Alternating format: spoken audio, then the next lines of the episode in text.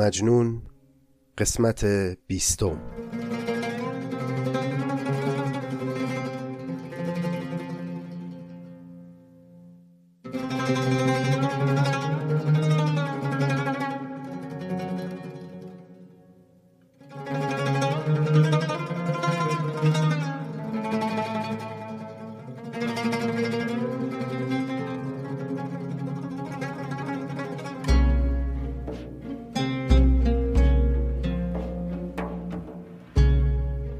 دوستان گرامی این نودمین قسمت از پادکست نظامی گنجوی است که در روزهای پایانی اردیبهشت 1401 داره ضبط میشه. پیش از آغاز این قسمت بابت گرفتگی صدام ازتون عذر می‌خوام و امیدوارم که به صافی دل خودتون ببخشید.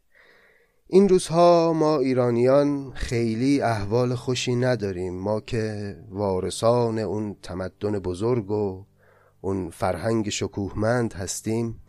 حالا گرفتاریم گرفتار جهلیم گرفتار فقریم و البته گرفتار وقاحت و خودکامگی.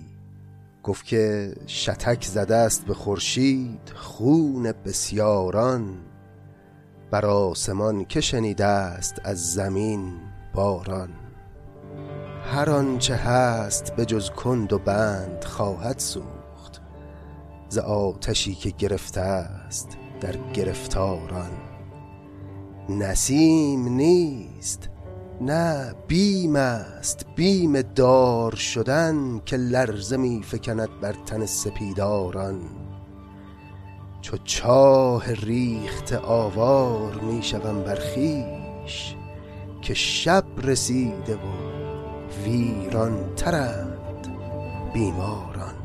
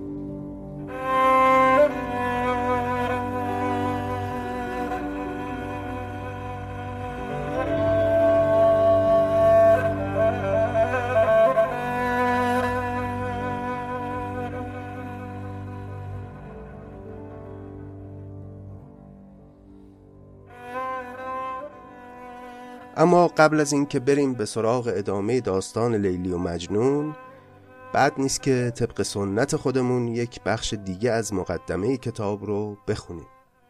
در قسمت های قبل از مقدمه مده شروانشاه رو خوندیم و تمام کردیم و حالا می‌رسیم به یه بخش دیگه ای که اسمش هست خطاب زمین بوس این خطاب زمین بوس خیلی فرقی با اون بخش قبلی نداره. اینو همیشه معمولا نظامی بعد از مدهیه ای که برا شاه گفته میاره و محتواش همچنان همون مده پادشاه. فقط کاربردش اینه که اون شخصی که داره کتاب رو می‌بره تا از طرف نظامی هدیه بده به شاه. ظاهرا رسم بر اینه اون زمانی که وارد درگاه شاه میشه این ابیات خطاب زمین بوس رو اونجا بر زبان جاری می‌کنه. خیلی هم ابیات جذابی نیست راستش. یه خورده ای تصنع و تکلف توشه این خطاب زمین بوس لیلی و مجنون. گویا نظامی از سر رفع تکلیف مثلا این ابیات رو نوشته هرچند که نظامی قلمش یه نمکی داره که شعرهایش که میگیم خیلی خوب نیست هم خالی از زیبایی و جذابیتی نیست. حالا من خیلی سریع ابیات رو می‌خونم که زودتر عبور کنیم و برسیم به قصه. ای عالم جان و جان عالم دل خوش کن آدمی و آدم. تاج تو ورای تاج خورشید تخت تو فزون ز تخت جمشید. آبادی عالم از تمامیت و آزادی مردم از غلامیت. مولا شده جمله ممالک توقیع تو را به صح ذالک هم ملک جهان به تو مکرم هم حکم جهان به تو مسلم هم خطبه تو تراز اسلام هم سکه تو خلیفه احرام. گر خطبه تو دمند بر خاک زر خیزد از او به جای خاشاک. ور سکه تو زنند بر سنگ کس در نزند به سیم و زر چنگ. راضی شده از بزرگواریت دولت به یتاق نیزه دارید میراخوری تو چرخ را کار کاه و جو از آن کشد در انبار. آنچ از جو و کاه او نشان است جو خوشه و کاه کهکشان است. بردی ز هوا لطیف خویی از باد صبا عبیر بویی. فیض تو که چشمه حیات است روزیده اصل امهات است. پالوده راوق ربیعی خاک قدم تو از مطیعی. هر جا که دلیست قاف تا قاف از بندگی تو می‌زند لاف. چون دست زفر کلاه بخشی چون فضل خدا گناه بخشی. باقیست به ملک در سیاست پیش و پس ملک هست پاست. گر پیش روی چراغ راهی ور پس باشی جهان پناهی. چون مشعله پیش بین موافق چون صبح پسین منیر و صادق دیوان عمل نشان تو داری حکم عمل جهان تو داری. آنها که در این عمل رئیسند بر خاک تو عبدهو نویسند. مستوفی عقل و مشرف رای در مملکت تو کار فرمای.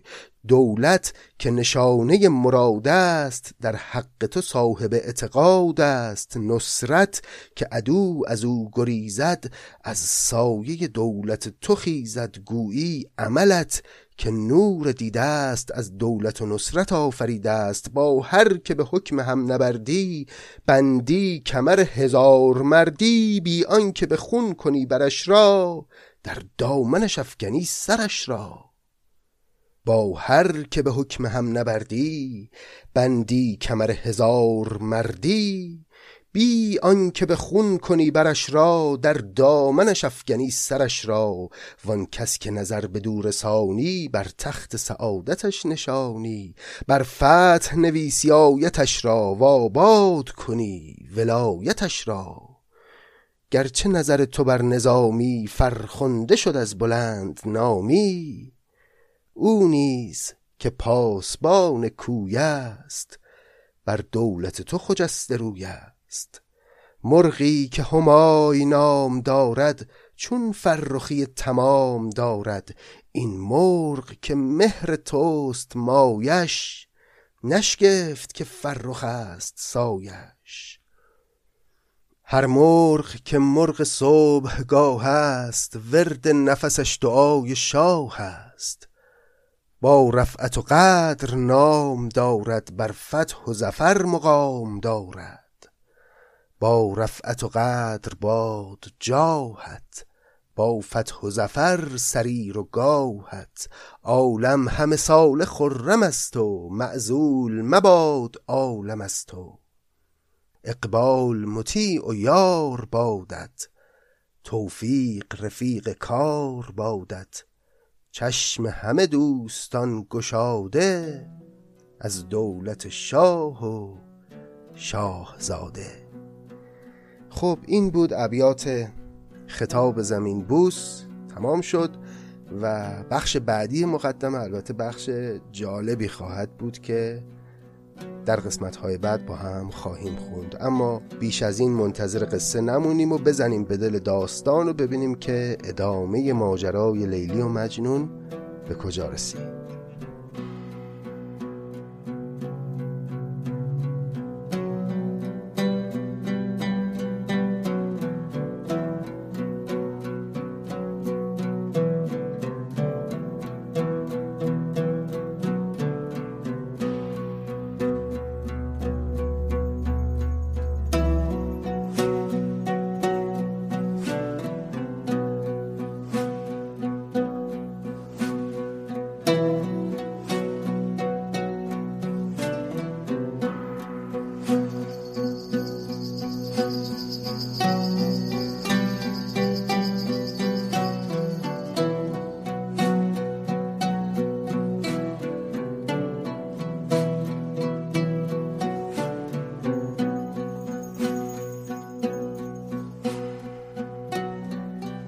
دوستان گرامی خاطر مبارکتون هست که در قسمتهای قبل نظامی برامون از پدر مجنون گفت که پیر شده بود و در اون حال پیری تصمیم گرفت بره و تا عمرش هنوز به دنیاست یه بار دیگه فرزند یکی یه دونه خودشو ببینه.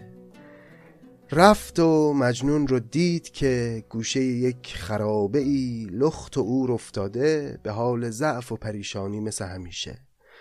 اومد دستی به سر روش کشید لباس تنش کرد. کلی با هم گریه کردن درد دل کردن و پدر به او گفت که بیا و این مدتی که من زنده ام رو دست از این دیوانگی بردار.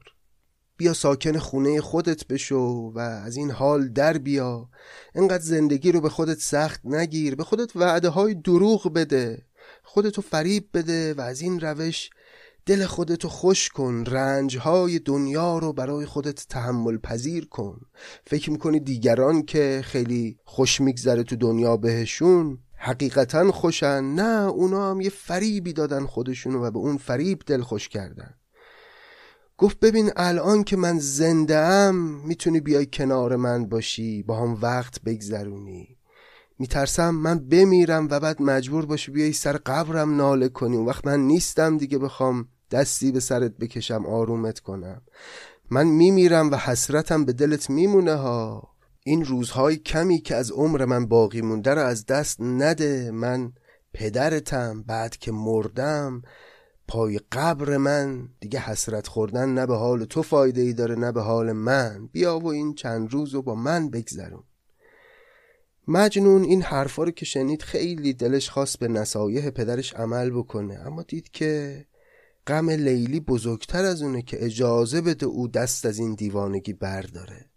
گفت به پدرش که پدر جان من در وحشت خودم گم شدم. دست خودم نیست. من راهی به بیرون این عالمی که برای خودم ساختم ندارم. فقط می‌تونم با همین حیوانات و وحوش وقت بگذرونم و ارتباط بگیرم. دیگه اصلا در انسانها من جایی ندارم. بیزارم بریدم از آدما. تو هم دیگه فکر کن اصلا پسری نداری یه گوری بکن. و برو سر اون گور برای من زاری کن گوری بکن و برو بنه دست پندار که مرد عاشقی مست. برو بالا سر اون قبر و اونجا با من حرف بزن. من دست خودم نیست نمی‌تونم زندگی عادی بکنم. بعد هم گفتش که تو میگی که مرگت نزدیکه و ممکنه به زودی بمیری و بعد من در عزای تو قصه بخورم. آخه من که از همین حالا خودم مردم. تو هر وقت بمیری بدون که قبل از تو من مردم و آدم مرده که دیگه برای مردن دیگران عزاداری نمی‌کنه. بر مرگ تو زنده اشک ریزد. من مرده.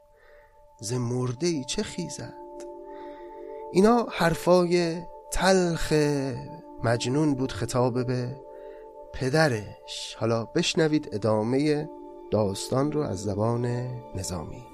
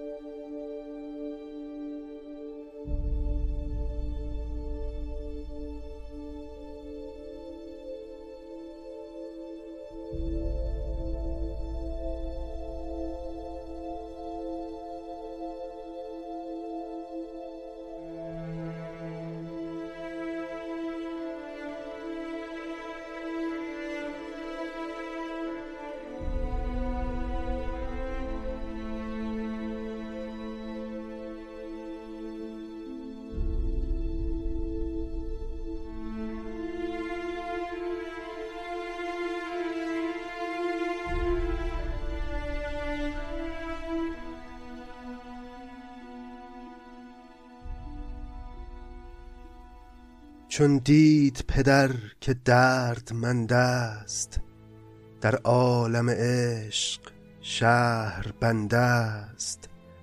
برداشت از او امید بهبود کان رشته تب پر از گره بود. گفته ای جگر و جگر خور من هم قل من و هم افسر من. نومیدی تو سماع کردم خود را و تو را وداع کردم. افتاد پدر ز کار بگری بگری به سزا و زار بگری. در گردنم آر دست و برخیز آبیز سرشک بر رخم ریز تا غسل سفر کنم بدان آب. در مهد سفر خوشم برد خواب. این باز پسین دم رحیل است. در دیده به جای سرمه میل است. پس وقتی پدر مجنون اون حرفای تلخ و از پسرش شنید دیگه امید برید و فهمید که دیگه وقت وداع نهایی فرا رسیده چون هم این پدر طاقت این همه قصه رو نخواهد داشت که پسر رو در یک چنین وضعی باز ببینه. و همین که فهمید که اون وسال پدر و پسری که آرزوش رو داشت محقق نخواهد شد و این میزان هم از این پسر نمیشه توقعی داشت. گفته جگر و جگر خور من هم قل من و هم افسر من نومیدی تو سماع کردم. سماع کردن یعنی شنیدن. خود را و تو را وداع کردم. من پدرت وقتی این حرفا رو ازت شنیدم فهمیدم که وقت وداعه. خود را و تو را ودا کردم. افتاد پدر کار. بگری. دیگه می‌تونی برا من گریه کنی. دیگه مطمئن باش که مرگ من فرا رسیده. بگری به سزا و زار. بگری. در گردنم آر دست و برخیز آبیز سرشک بر رخم ریز تا غسل سفر کنم بدان آب. در مهد سفر خوشم برد خواب. فقط یه خواهش داره پدر مجنون در این لحظات وداع پایانی که بیا دستی به گردن من بنداز منو در آغوش بگیر و گریه کن بلکه این عشقهای تو قسل سفر من بشه. تا قسل سفر کنم بدان آب در مهد سفر خوشم برد خواب. این باز پسین دم رحیل است در دیده به جای سرمه میل است. در برگیرم نه جای ناز است تا توشه کنم که ره دراز است. توشه سفر مرگ من اینه که فقط تو یه بار منو در آغوش بگیری. راهم درازه. بیا یه بار دیگه بغلت کنم که می‌خوام برم. در برگیرم نه جای ناز است. تا توشه کنم که ره دراز است. زین عالم رخت برنهادم در عالم دیگر افتادم هم دور نیم ز عالم تو. می میرم و می‌خورم غم تو. اگرچه دارم میرم به یه عالم دیگه اما فکر نکن که از غم تو فارغم. در حال مرگ هم دارم قصه تو رو می‌خورم. همه ثمره زندگی من بودی و این گونه نتیجه دادی و بالیدی و شدی این دیوانه ای که هستی. هم دور نیم ز عالم تو. می میرم و می‌خورم غم تو. میرم به یه عالم دیگه ولی به این معنا نیست که غم تو رو فراموش می‌کنم. با اینکه چو دید نازنینی بدرود که دیگرم نبینی. بدرود که رخت راه بستم در کشتی رفتگان نشستم. بدرود که بار برنهادم در قبض قیامت افتادم قبض یعنی گرفتگی و تنگی. بدرود که خیشی از میان رفت. ما دیر شدیم و کاروان رفت. بدرود که عزم کوچ کردم. رفتم نه چنان که باز گردم چون از سر این درود بگذشت بدرودش کرد و باز پس گشت. دیگه این حرفا رو پدر مجنون گفت به او و پسر رو ودا کرد و برگشت به خونه و زندگی خودش. آمد به سرای خیش رنجور نزدیک بدان که جان شود دور. روزی دو ز روی ناتوانی می کرد به قصه زندگانی. ناگه عجل از کمین برون تاخت ناساخت کار کار او ساخت. مرغ فلکی برون شد از دام در مقعد صدق یافت آرام. پس بعد از اون وداع پدر مجنون برگشت به خونه خودش و مدت کوتاهی زندگی کرد و بعد عجل به سراغش اومد و مرد. ناگه عجل از کمین برون تاخت ناساخت کار. کار او ساخت مرغ فلکی برون شد از دام. اینجا مرغ فلکی مقصود همون روح پدر مجنونه که از دام تنش رها شد و در مقعد صدق یافت آرام. این مقعد صدق هم یک تعبیر قرآنیه فی مقعد صدق عند ملیک مقتدر. یعنی در اون جایگاه راستین نزد خداوند مقتدر رفت و اونجا در عالم بالا ساکن شد روح پدر مجنون. عرشی به تناب عرش زد دست خاکی به نشیب خاک پیوست. یعنی روح عرشی این مرد بالا رفت و به تناب عرش زد دست و خاکی که اون تن خاکیش باشه به نشیب خاک پیوست درون خاک نهاده شد. آسوده کسی است کو در این دیر ناسوده بود چون ماه در سیر. در خانه غم بقا نگیرد چون برق بزاید و بمیرد. در منزل عالم سپنجی آسوده مباش تا نرنجی. آن کس که در این دهش مقام است آسوده دلی بر او حرام است. آن مرد که از این حصار جان برد آن مرد در این نه این در آن مرد. دیویست جهان فرشته صورت در بند که تو ضرورت. در کاسش نیست جز جگر چیز. و از پهلوی توست آن جگر نیست جگر در مصرع اول به معنای خون جگره یعنی اندوه و غم. میگه این دنیا اینطوره. به فکر قرار گرفتن در این دنیا نباید بود. در کاسه این دنیا در جام این دنیا چیزی به جز جگر یا خون جگر پیدا نمی کنی. این خون جگرها رو هم همه از پهلوی تو میاره این دنیا. کار این دنیا اینه که رنج بر سر ساکنانش فرود بیاره. آسوده کسی است کو در این دیر ناسوده بود چون ماه در سیر. در خانه غم بقا نگیرد چون برق بزاید و بمیرد.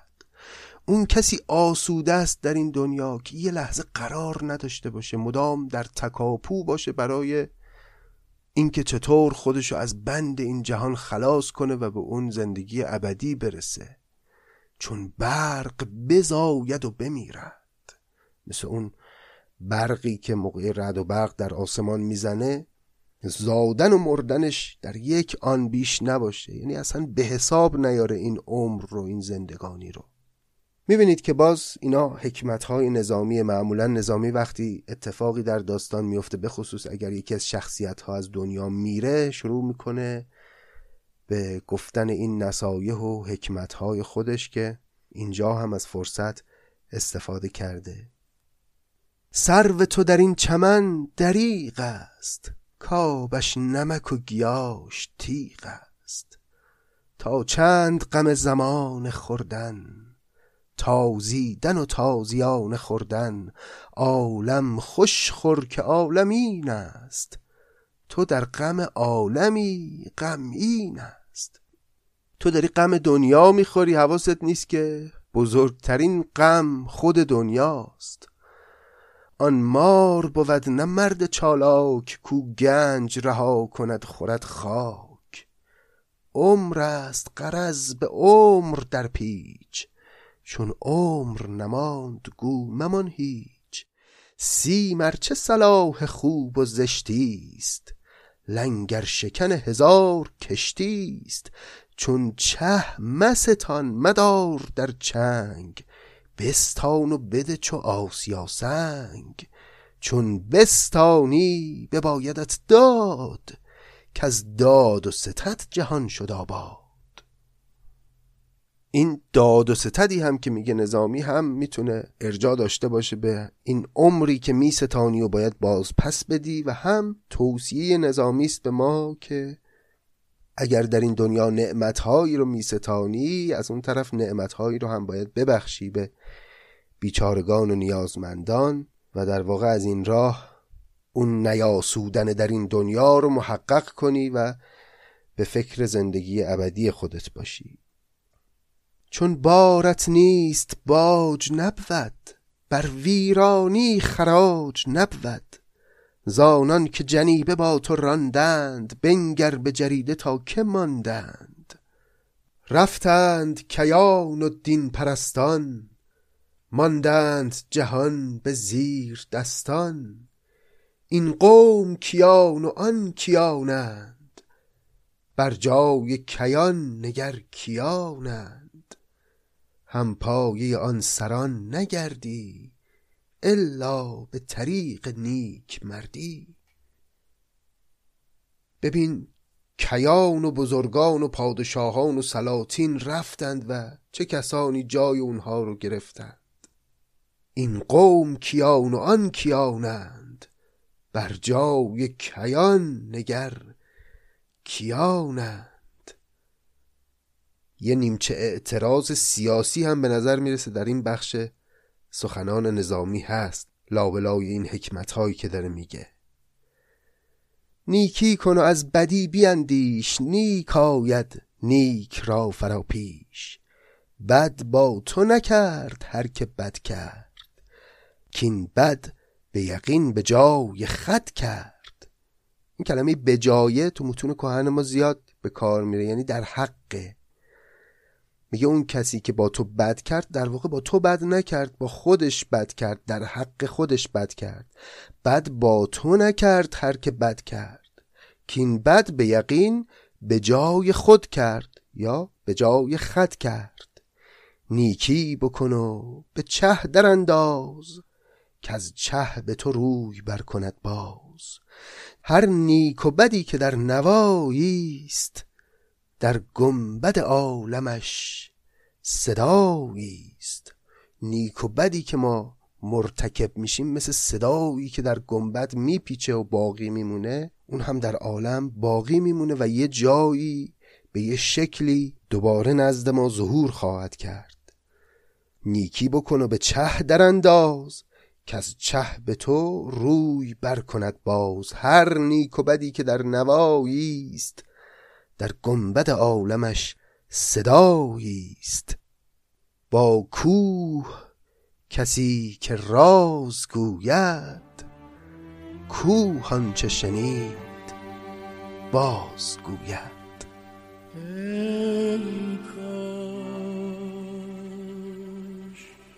که جای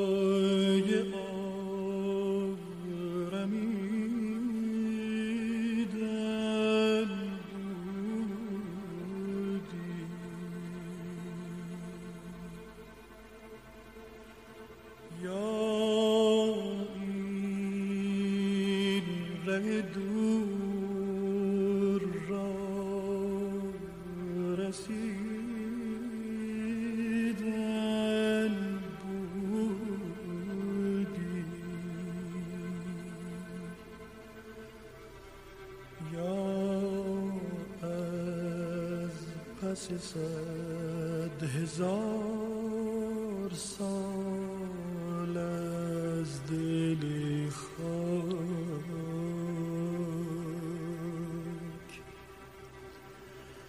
چون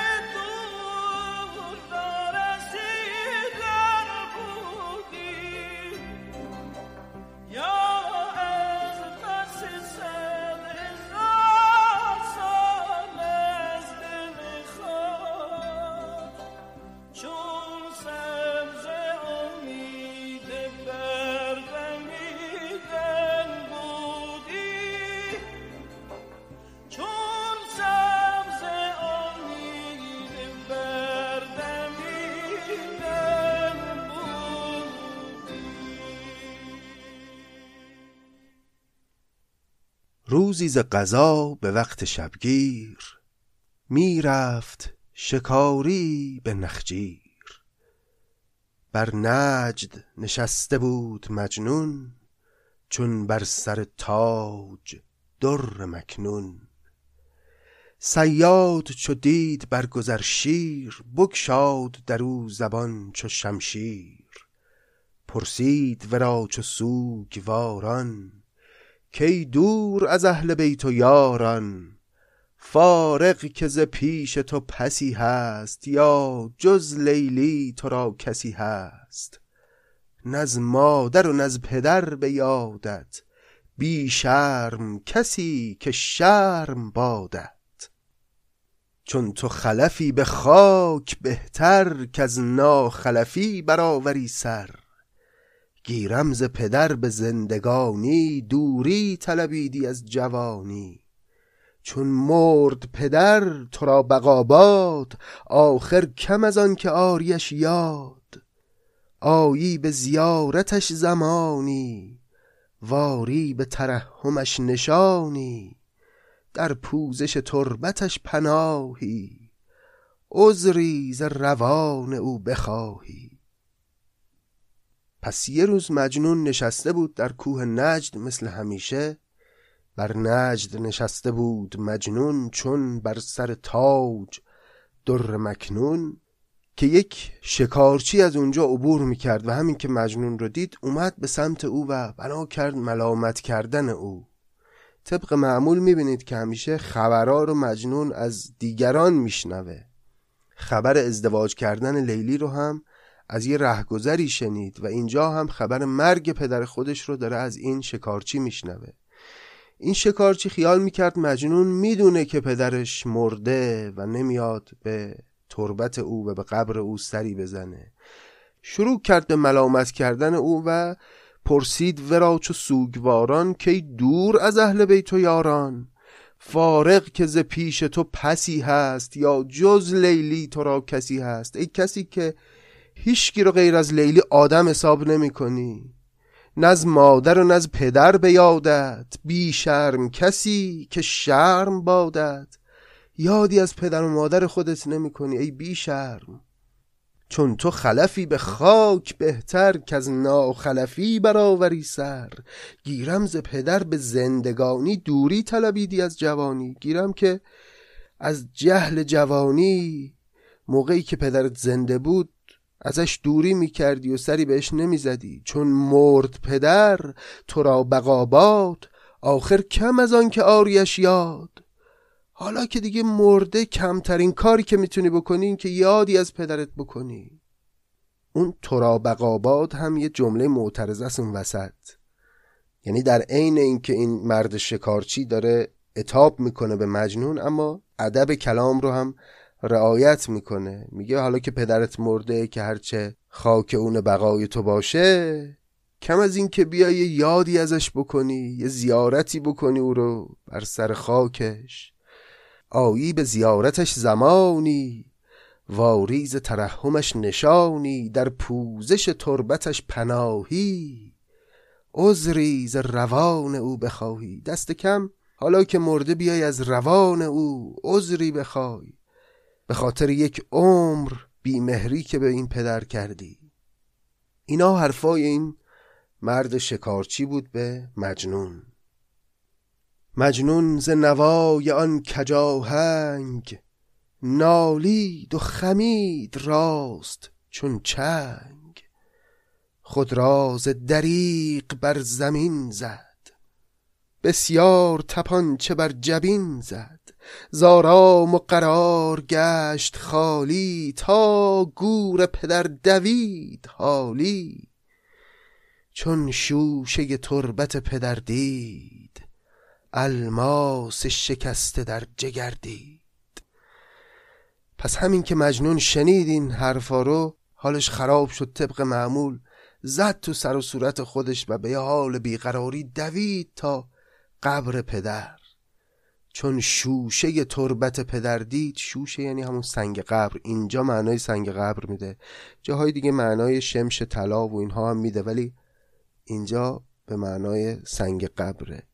چون شوشه تربت پدر دید الماس شکسته در جگر دید. یعنی چنین حالی داشت. بر تربتش افتاد بیهوش. بگرفتش چون جگر در آغوش از دوستی روان پاکش تر کرد به آب دید خاکش. گه خاک ورا گرفت در بر گه کرد ز درد خاک بر سر. زندانی روز را شب آمد بیمار شبانه را تب آمد. او خود همه ساله در ستم بود که از گام نخست اسیر غم بود. آن کس که اسیر بیم گردد چون باشد چون یتیم گردد. مجنون که همه زندگیش اسیر غم بود از همون ابتدای نوجوانی دلش گرفتار اندوه شد. حالا تصور کنید اون کسی که این همه غم بر دل داره درد یتیمی هم به این دردها بخواد اضافه بشه.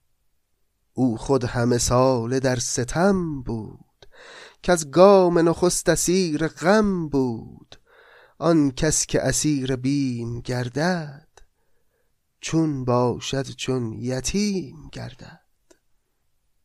نومید شده ز دستگیری با ذل یتیمی و اسیری غلطید بر آن زمین زمانی می جست ز همنشین نشانی.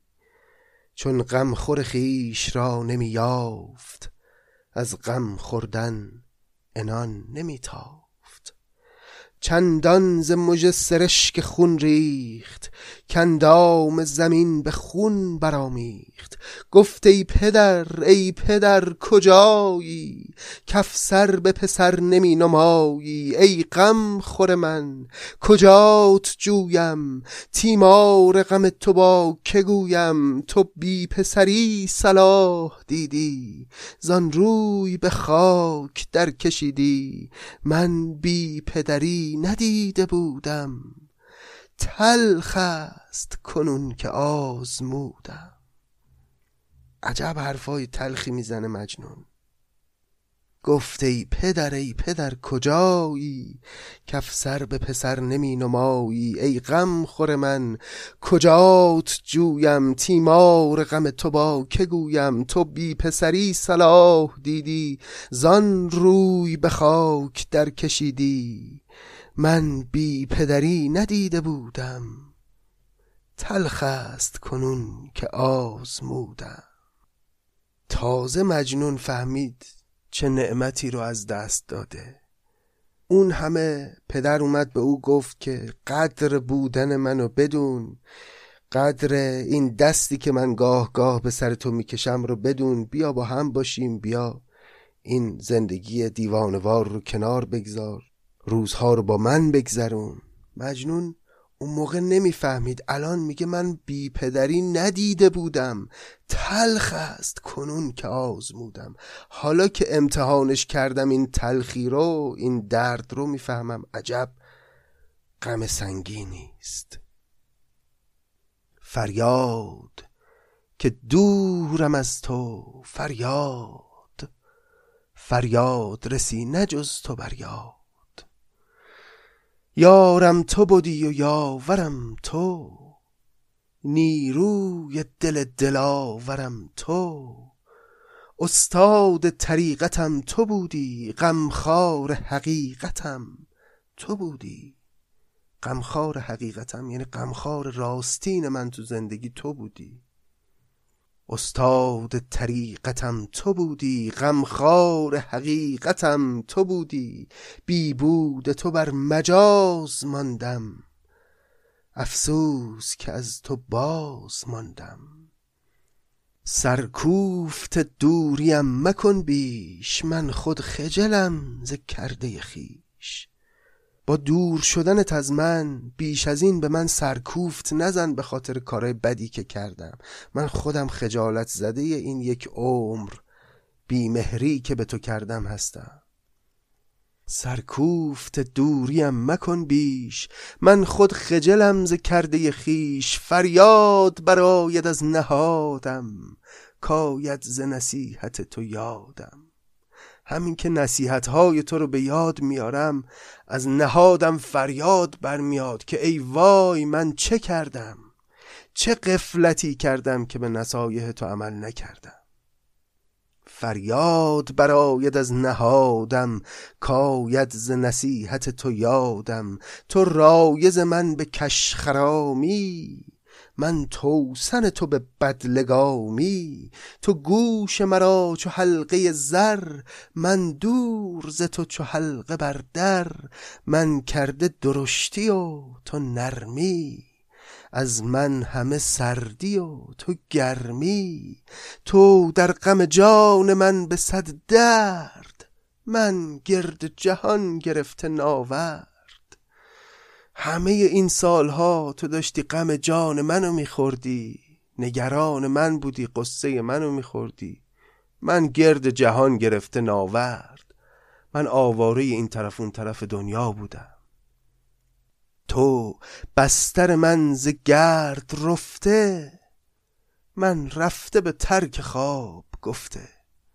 تو بزم نشاط من نهاده من بر سر سنگی افتاده تو گفته دعا و سر نکرده.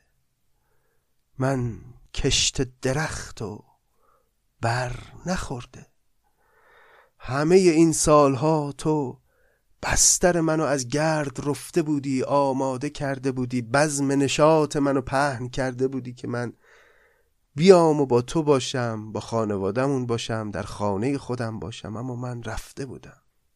تو بستر من ز گرد رفته من رفته به ترک خواب گفته. تو بزم نشاط من نهاده من بر سر سنگی اوفتاده. تو گفته دعا و سر نکرده من کشت درخت و بر نخورده. جان دوستی تو را به هر دم یادارم و جان برارم از غم. یادم که میاد تو چه دوستی ها با من کردی و چقدر نگران من بودی می‌خواد جانم در بیاد. جان دوستی تو را به هر دم یادارم و جان برارم از غم. بر جام ز نیل پاشم. تا کور و کبود هر دو باشم آه ای پدر آه از آن چه کردم؟ یک درد نه با هزار دردم آزردمت ای پدر نه بر جای وای ار بهلم نمی کنی وای. آزار تو راه ما مگیراد ما را به گناه ما مگیراد. بهلم نمی کنی یعنی حلالم نمی کنی آه ای پدر آه از چه کردم؟ یک درد نه با هزار دردم. آزردمت ای پدر نه بر جای. باز اینجا بر جای یعنی بر حق یعنی من تو رو آزردم. اما حق نبود این کاری که کردم به ناحق تو رو آزردم. وای اگر بهلم نمی کنی وای وای اگر منو حلال نکنی. آزار تو راه ما مگیراد. ما را به گناه ما مگیراد. ای نور ده ستاره من خوشنودی توست چاره من. ترسم کندم خدای معخوز گر تو نشوی ز بند خوشنود گفتی جگر منی به تقدیر وانگاه بدین جگر زنی تیر گر من جگر توام متابم چون بی نمکان مکن کبابم. زینسان جگرت به خون گشایی تو در جگر زمین چرایی خون جگرم خوری بدین روز. خانی جگرم زهی جگرسوز با من جگرت جگر خور افتاد. کاتش به چنین جگر در افتاد. گر در حق تو شدم گنهکار گشتم به گناه خود گرفتار. گر پند به گوش در نکردم از زخم تو گوشمال خوردم. داره حلالیت میطلبه مجنون از پدر. میگه من می‌دونم چه کردم چه گناه بزرگی کردم و بزرگترین مجازات من همینه که امروز تو از دست من رفتی و من حسرتت رو می‌خورم و وای به حال من اگر تو منو حلال نکنی و التماس پدر می‌کنه که او رو حلالش کنه و از او بگذره. گر در حق تو شدم گنهکار گشتم به گناه خود گرفتار. گر پند به گوش در نکردم از زخم تو گوش مال خوردم. زینگونه دریغ و آه می کرد روزی به شبی سیاه می کرد. تا شب علم سیاه ننمود نالش ز دهل زدن نیاسود این اتفاق صبح رخ داده بود. ابتدای روایت نظامی گفت که شبگیر بود صبح زود بود که اون شکارچی اومد این خبر رو به مجنون داد. و میگه تا شب که همه جا تاریک شد همینطور مجنون بر سر قبر پدر ناله می‌کرد. ولا بود شب هم که شد همون جا بر سر قبر پدر موند. چون حاطف صبح دم برآورد. و از کوه شفق علم برآورد. اکسیری صبح کیمیاگر کرد از دم خیش خاک را زر. آن خاک روان ز روی آن خاک بر پشته نجد رفت غمناک. دیگه فردا صبحش مجنون باز بلند شد از روی اون خاک. و رفت روی کوه نجد. آن خاک روان ز روی آن خاک بر پشته نجد رفت غمناک. این خاک روان رو البته آقای وحید دستگردی در توضیحاتشون بهتر دیدن که ما بگیم خاک روان یعنی کسی که روان خودش رو در خاک کرده که پدرش باشه. ولی من احساس می‌کنم اگه بگیم خاک روان برای توصیف مجنون شاعرانه تر و زیباتره. آن خاک روان ز روی آن خاک بر پشته نجد رفت. غمناک می کرد همان سرشک باری اما به طریق سوگواری. مثل روزهای گذشته باز اشک میریخت مجنون اما این بار غمی به غمهاش اضافه شده بود و انگیزه این اشک ها البته سوگواری پدر بود. می‌زد نفسی به شور بختی میزیست به صد هزار سختی. زندگی می‌کرد مجنون اما با سختی. یعنی تحمل زندگی سخت بود براش. می‌زد نفسی به شور بختی میزیست به صد هزار سختی. می‌برد ز بهر دل فروزی روزی به شبی شبی به روزی.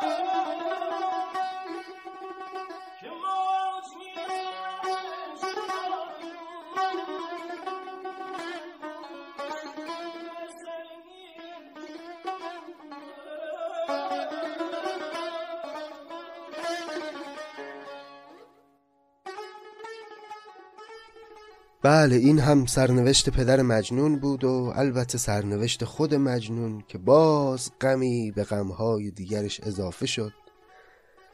و حقیقتا این قسمت قسمت تلخی بود. تلختر از قسمتهای دیگه دلم می‌خواد این ابیاتی که خوندیم رو تقدیم بکنیم به همه پدرها و مادرها چه اونهایی که سایشون بر سر فرزندانشون هست و چه اونهایی که روی در نقاب خاک کشیدن و از این دنیا رفتند و حالا که نیستن قدرشون قطعا بیشتر دونسته میشه. مجنون هم دیدیم که با همه دیوانگی و پریشان حالیش وقتی پدر رو از دست داد قدر او رو دونست. به هر حال امیدوارم که شما عزیزان اگر پدر و مادرتون در کنارتون هستند قدرشون رو بدونید. ما ممکنه خیلی نقدها به نسلهای قبلیمون داشته باشیم اما در این شکی نیست که بودن این بزرگترها کنار ما بسیار مبارکه و بسیار دلگرم کننده است. امیدوارم که اون پدر و مادرهایی که جهان رو ترک کردن و فرزندانشون رو تنها گذاشتن هم روانشون شاد باشه و یادشون همیشه زنده باشه در کنار فرزندان. خیلی سپاسگزارم دوستان از همراهیتون با لیلی و مجنون در این بیست قسمت و البته با پادکست نظامی در این 90 قسمتی که بر ما گذشته. ممنونم از همه پیام های پرمهر و روحی بخشی که برای ما میفرستید. حال آدم خوب میشه وقتی می‌بینه در این روزگار اسفناک ادبیات فارسی و فرهنگ ملی همچنان این همه هوادار پروپا قرص داره. آدم خیلی از قصه هاشو فراموش می‌کنه. دمتون گرم.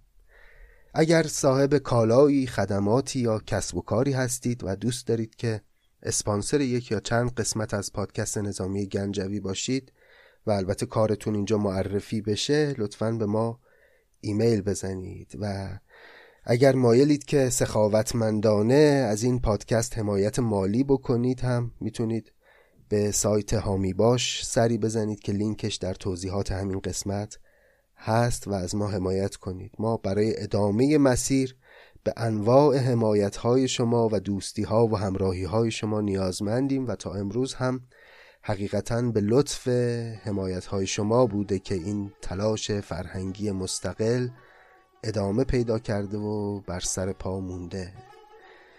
سایتون کم نشه. به امید روزگاری بهتر و زندگی شایسته تر برای تک تک ما ایرانیان مراقب خودتون باشید و خدا نگهدار.